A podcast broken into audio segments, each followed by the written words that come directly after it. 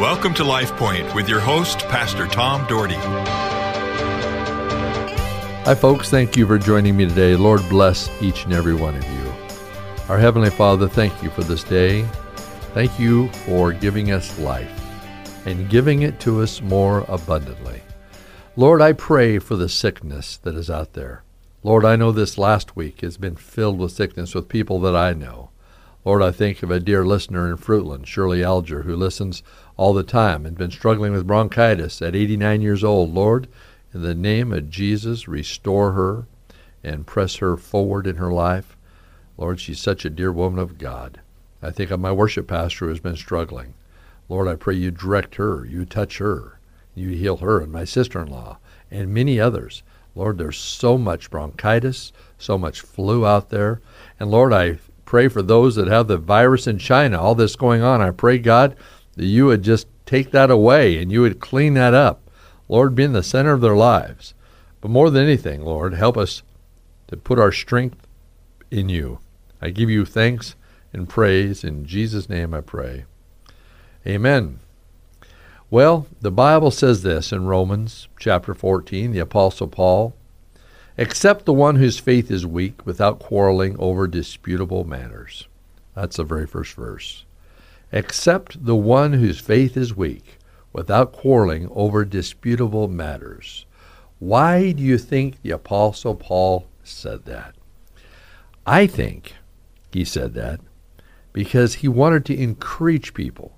He didn't want to discourage them because we could come across with our beliefs our strong arm in, in our holiness life to make people want to be everything we're supposed to be. Now, I want people to be holy. I desire for people to be holy. I desire for people to be strong in the Lord. But you know what? We've got to be careful about those whose faith is weak. We don't want to discourage them, we want to encourage them. And so we don't need to quarrel over disputable matters, is what he's saying. Let's love them through it and help them grow. And as they grow, they will hopefully change some of their ways to become stronger in the Lord. Now, I believe that. I think sometimes we as Christians, we get too judgmental. And folks, you're talking to someone who's been that way in his life. Because I was raised very much in a holiness movement, in a holiness family that boy you just didn't do anything. I mean i i didn't even play with playing cards until i was like 19 years old. I went to my first uh, regular movie when i was 19 years old with my my girlfriend. My dad finally said you know son you want to go to a movie? It's probably not it's all right. Just choose the right movie. Finally at age 19 i took the girl to a to a movie. It was the way we were. I remember that movie you know? And uh, I'll, you know, there's, but sometimes in our lives we we start telling everybody how they should live, and I I want people to live by God's word, and I want the Holy Spirit to convict them. They don't need to be convicted by me; they need to be convicted by the Holy Spirit. I think Paul was trying to get this across.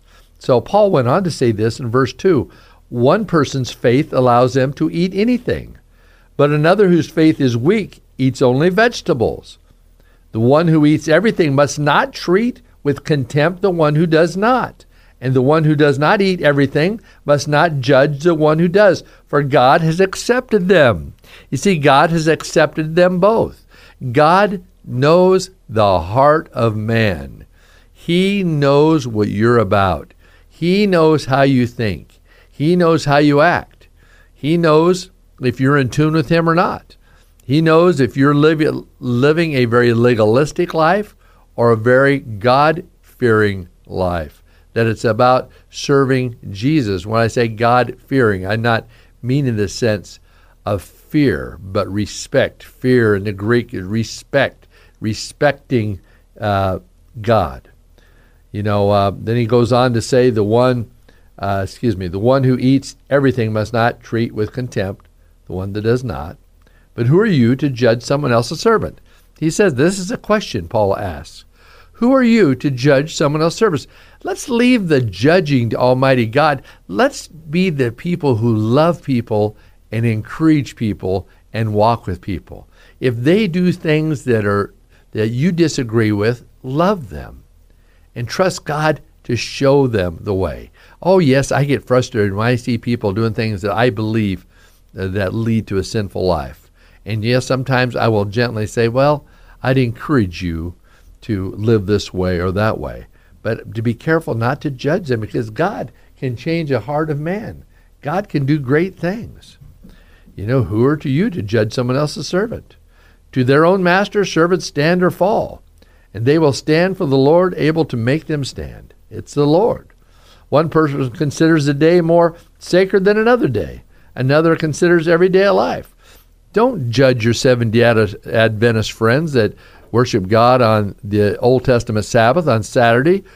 And I hope the, uh, the, the Adventists don't judge those that worship God on Sunday. He didn't ask us to judge on what, He asked us to love Him, to serve Him. We start arguing about things, and then we start saying, This is it.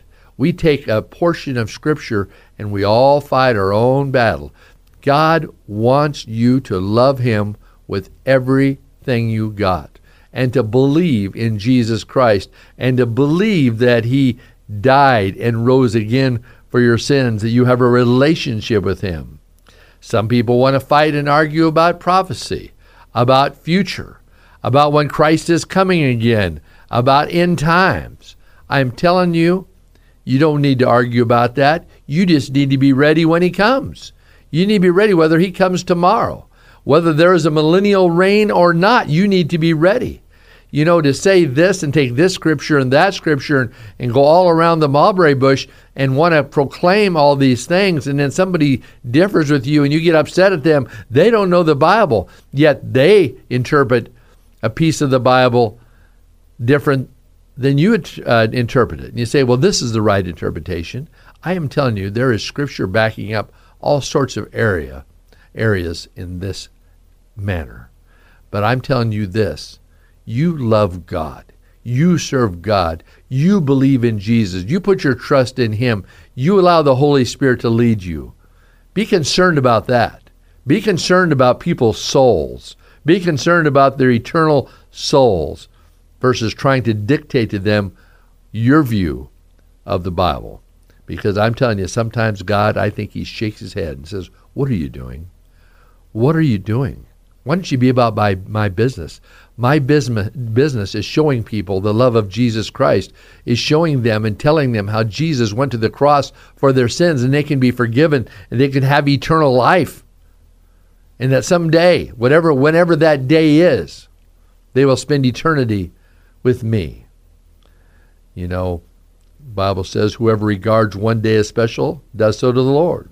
Whoever eats meat does so to the Lord, for they give thanks to God, and whoever abstains does so to the Lord. You know, there's vegetarians, there's churches that teach uh, vegetarianism. But he says, whatever you do, whether you eat meat or vegetables, do it unto the Lord. That's what matters. For none of us lives for ourselves alone. None of us dies to ourselves alone, the Bible says in the 14th chapter of Romans. We live, we live for the Lord. And if we die, we die for the Lord. So whether we live or die, we belong to the Lord. For this very reason, Christ died and returned to life so that he might be the Lord of both the dead and the living. You then, why do you judge your brother or sister? Or why do you treat them with contempt? for we will all stand before God's judgment seat. Do you hear that? Did you hear that? Why do you treat your brother or sister with contempt? Because they think a little different.